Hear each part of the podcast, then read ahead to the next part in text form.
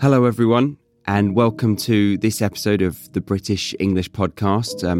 This is going to be an incredibly different episode from the usual type of content that I publish on this podcast. The usual aim is to give you culture-based conversations in order to entertain you and help you improve your British English.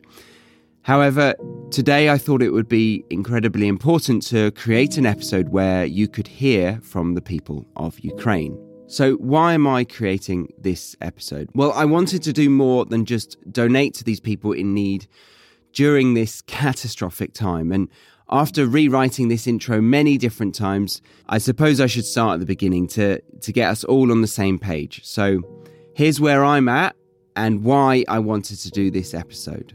So on the 24th of February 2022, Russian troops began a quote-unquote special operation in Ukraine, which we know for a fact is actually an illegal invasion of the country. Since that day, I've spoken to a lot of Ukrainian and Russian friends who are living both abroad, but also in their respective countries at the moment. And I've watched the news in both the UK and Australia. And while this whole experience has honestly depressed me on a day-to-day basis, and I've shed tears over the extreme violence and the extreme danger that people are facing in Ukraine, I'm actually really shocked as well by how damaging the fake news, misinformation and propaganda that's going around really is. I knew that misinformation has been a problem online for at least the last decade, and there's been major issues between Ukraine and Russia, especially on the border, since 2014. However, I've had a few conversations with people and I've kind of also been shocked at the things they've been telling me. Hearing the differences in these people's genuine beliefs on this topic has really been disappointing because misinformation, much of which is just blatant propaganda, is clearly absolutely everywhere, not just in Russia. I mean, I've heard from Russians who believe that it's a peaceful takeover and that they are just simply trying to denazify Ukraine. But this is absolutely absurd when you actually look into what's been going on. But that being said, I've also witnessed misinformation or brainwashing coming from the West and the way that the news covers what they want to cover in order to be in alignment with the government or simply to get more clicks on these attention-seeking mobile devices we have. So what can we do to battle misinformation and propaganda?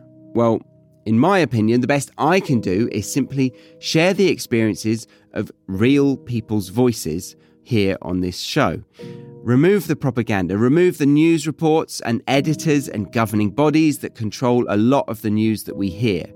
So I reached out to Ukrainian followers at random and asked for them to simply tell me about their experiences, their own experiences of what's going on in their life at the moment, in their own words. For obvious reasons, I'm going to keep everyone involved in this podcast anonymous. Unfortunately, I haven't been able to include every single person who reached out to me and was kind enough to share their time, their voices, their stories, but I want you to know that I heard you and this episode was inspired by you. So thank you, and I'll let the people of Ukraine take it from here.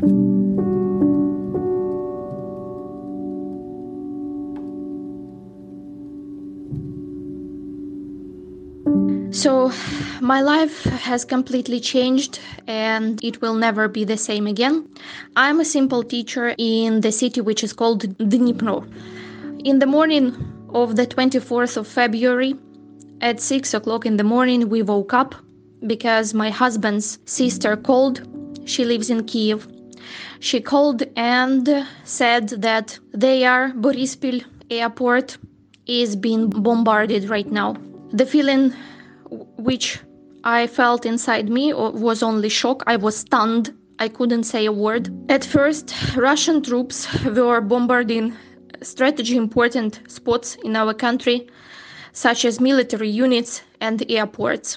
Sometime later, they started bombarding just simple residential areas in Kyiv, Kharkiv, Sumy, Kherson, in part of Zaporizhia, Melitopol, and some other parts of my country. Panic started to raise. People didn't know what to do. They just started buying everything that they could in the shops. I mean, food, some personal stuff for their homes, like sticks, like candles, like batteries, like lighters, everything possible that could be necessary in such situation. Some people, of course, started to leave the country, and a lot of them has left. And people who are now in Ukraine, who are staying in their motherland, they are struggling. First of all, struggling with their psychological, terrible, dramatic, dreadful psychological condition that they have right now. A lot of cities are occupied, and they don't have enough food, they don't have enough water, they sit in underground shelters. A lot of people are dying in these underground shelters because of lack of water, lack of food, because of coldness, because small children don't have enough food for them, because of missiles, because of weapons, Russian missiles and Russian weapons, of course. Small children are dying, and every day we can observe huge amount of photos of parents who are holding their small children, who are holding their died small children and cannot do anything. Pictures of doctors who are crying next to the bodies of these died children and people.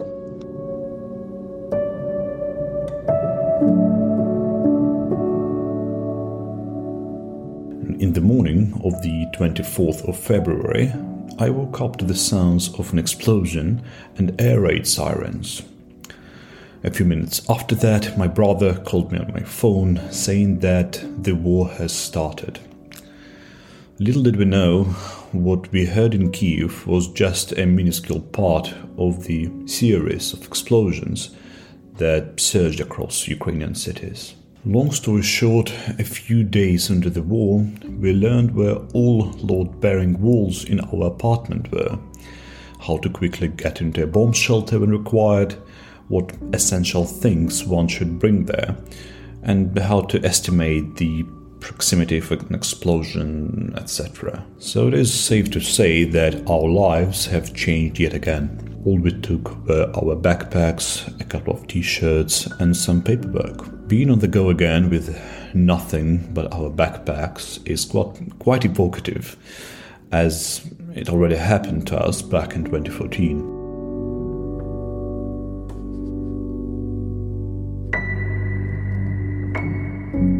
Well, most people I know, I mean, my family, my husband's family, my friends, they are currently in Odessa, where it's not too bad. It's my hometown. And lots of people, especially with little kids, they left right away, basically on the first morning when the war has started, just because they woke up to the missiles flying over their house. So they just collected their clothes. In 20 minutes, they left country. I mean, they left their home, then they left country, and so they're out of Ukraine. And for the rest, like I said, it's not too bad in my city at the moment. And the city is preparing for big attack because it's a pretty big city. It's a big port of Ukraine, probably the biggest one. And strategically, it's very important city to be occupied. So they expected Russia to be there, and Russian troops, Russian ships were trying to approach, but apparently because of the bad weather, they got back closer to Crimea. I don't know exactly. I'm not there, so I can't tell you anything. And there are plenty of fake videos where you can kind of see plenty of ships in a sea from the shore of Odessa, which is not confirmed by my friends and relatives who Some of them, they live not too far from the beach. So basically, a friend of mine, he starts his day waking up and going to the beach and see what is happening there in the sea. Are there any ships? Yeah, there are plenty of alarms going during the day, every single day. In the beginning, people would be scared. Now they kind of got used to it, so they not really react to them anymore.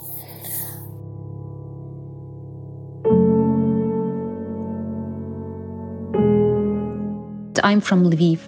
This is one of the most beautiful cities in the west of Ukraine. Putin lost the first stage of war as not a single Ukrainian city or village welcomed his tanks and soldiers. We Ukrainians do the best we can addressing Russian women, asking them not to let their husbands and sons come here, but they refuse to believe us. Russian speakers from Kharkiv flee to the west of Ukraine. And you know what? We fully support them.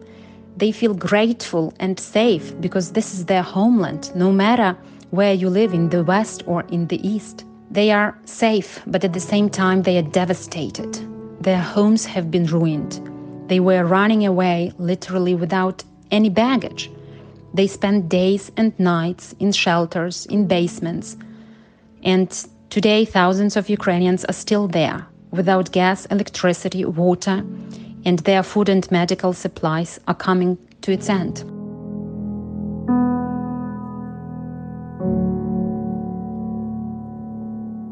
A war is actually happening in Ukraine. A cruel, unjust, violent war, where hundreds of civils and children are killed by people who somehow decided they could invade another country. A peaceful country, a beautiful country, an independent country. They came here to, quote, save us. Save us from what? From living our peaceful life, or maybe from going out with our friends and spending time with our families, or maybe from earning money, creating new things, traveling, or maybe from sleeping in our beds without listening to explosions and bombing. What is actually happening in Ukraine is that our cities are being destroyed, our lives are being taken away from us, our children are being born in dark, cold, wet bomb shelters, and sick people who depend on taking medicines are being left to suffering and slow death. What is actually happening in Ukraine is that we are promised green corridors, and then when people are being evacuated, the enemy army starts to shoot at them, and then lie that it's us who do not respect the ceasefire. I have to say that it has changed dramatically, in spite of the fact that we actually live in a quiet region, though the enemy is not far and it's frightening. Well, about our region, educational institutions don't work. The shops are almost empty, because the factories that produce food, almost all the factories, they don't work, they stop their work. And now it's more and more difficult to get the things we need in the shops. But for the moment it's... Actually, it's okay, because we compare our life to the life of people who live there near the front, and we can't complain. Really, we can't. My sister lives near Kyiv, and she says that the circle around Kyiv is less and less every day, and they hear explosions every day, all the time. They could leave, but they didn't. My groupmate, for example, was near Kyiv as well. She's got 2 children. They left because in their very region it is very dangerous, and cities and villages are getting occupied, and it's awful.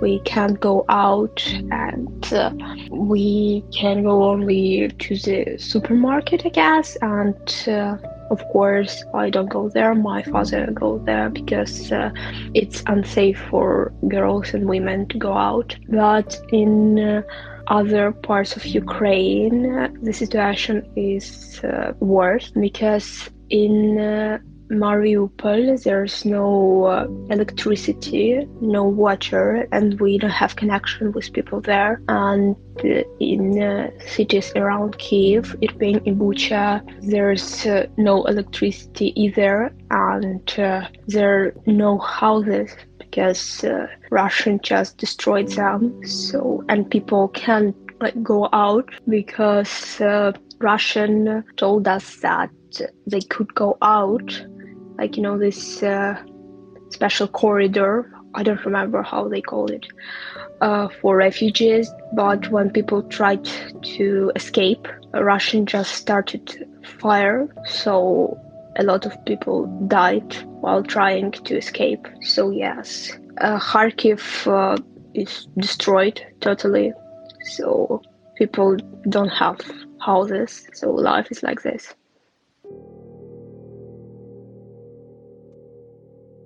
You know, life has divided into two parts. After the 24th of February, for me and my family and for all my friends. Right now, I'm not in my native city. We had to move to the neighboring city where there are no bombings right now, because we woke up on the 21st of February in my house with my family because of the bombings, and we have to move out because it was really dangerous to stay there. Also, we were hiding in the shelters, like kind of a bunkers for the people, and it was really horrifying and difficult, because we have a child of, she's 6 years old, and that's why we just took the decision to move to another city. Right now it's much more safe.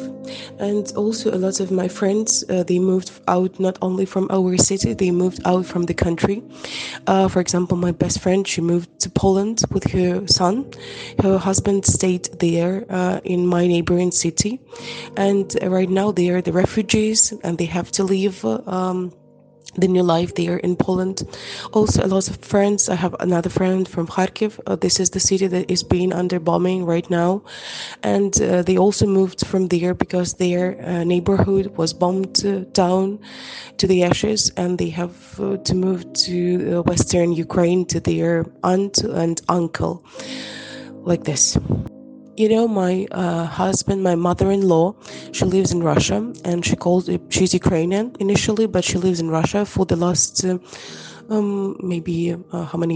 years. So she has been living in Russia for the last 15 years. She's still pro-Ukrainian, but she can't leave Russia really right now. To Ukraine, and she tells us every day about the propaganda in Russia, what she can see on the TV and what we can really see there in Ukraine. And for example, there was the moment when in Irpin, this is the city near Kyiv, there was the photo of our people. They were hiding under the bridge to survive the bombings, and Russian propaganda showed this photo and said that Ukrainian military does not allow Ukrainian people to leave the under the bridge because they want to kill them. Actually, this was the photo of just people hiding from the bombings under the bridge, and they really convert all our photos into absolutely opposite things. So, for example, like this photo, yeah, and all the things that happen. For example, there's green corridors for the refugees from the bombing cities.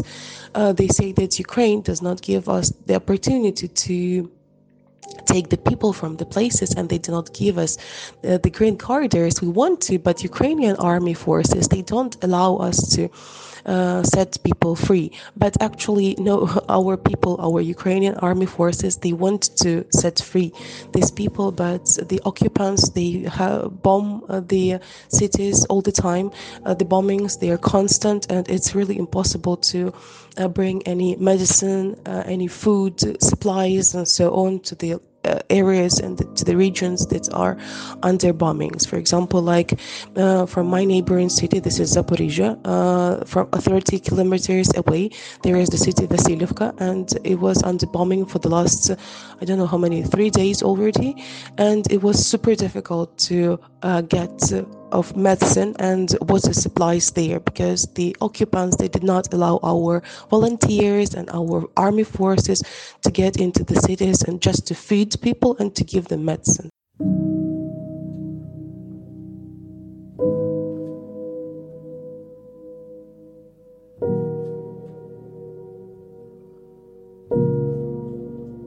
All right, so I'm going to leave it there with the voices of Ukraine telling us what they are experiencing right now on the ground in Ukraine. I'd like you to keep in mind, though, that those who responded to me are likely the least affected, as they are still able to respond by email and messages without needing to focus on fleeing the country or, even worse, fighting. If you're Russian and you're listening to this, then just know that I'm not broadcasting this message to point the finger at you. I know that it's the Russian government, the Kremlin. I know many Russian students who are against this war, having many family members in Ukraine. But I do want this to be heard by those who are pro-Kremlin and seem to be deaf to the voices of Ukrainians.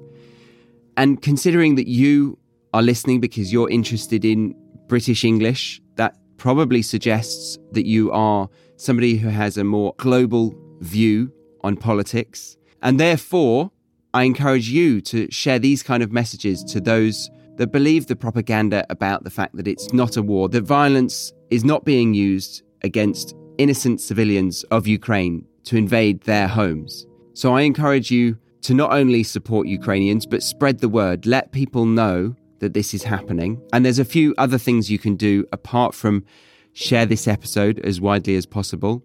You can donate money to charities such as the Polish Humanitarian Action. This is pah.org.pl, providing humanitarian aid, including food and other forms of support to people who had to leave their homes. There's also the Polish Association for Legal Intervention for Refugee Rights. Another option is to donate to media organisations in Russia that are not controlled by Putin's regime. They can tell Russian citizens the truth about the war and help support the burgeoning protests underway there. Meduza, Russian online newspaper and news aggregator, and OVD Info, a Russian human rights service, have both been recommended by effective altruists interested in media freedom in Russia. Another option would be to direct money to groups that are providing medical assistance on the ground in Ukraine, like the French one, Médecins Sans Frontières, or perhaps in French that would be Médecins Sans Frontières. Sorry if I butchered that one. Or, as I have, the Ukrainian Red Cross. If you're in a neighbouring country, you could consider hosting some Ukrainians. My parents are thinking about doing that when they go back to the UK. If you don't like any of those suggestions, just Google donate to Ukraine and I'm sure you'll come across something. Just choose one that you think resonates with you, perhaps. And if you're not in a position to be able to donate, then reach out to those that you know to comfort them, to lend an ear and share their message. They'll feel heard and not alone in this catastrophic moment in time. But there we go. Thanks once again for listening to this episode. We'll come back to the usual type of broadcasting next week. Until then, a phrase that my Ukrainian students have been encouraging me to learn is Slava Ukraini, Heroyam Slava. Hopefully that pronunciation wasn't too bad. All right, guys. See you in the next one. Much love.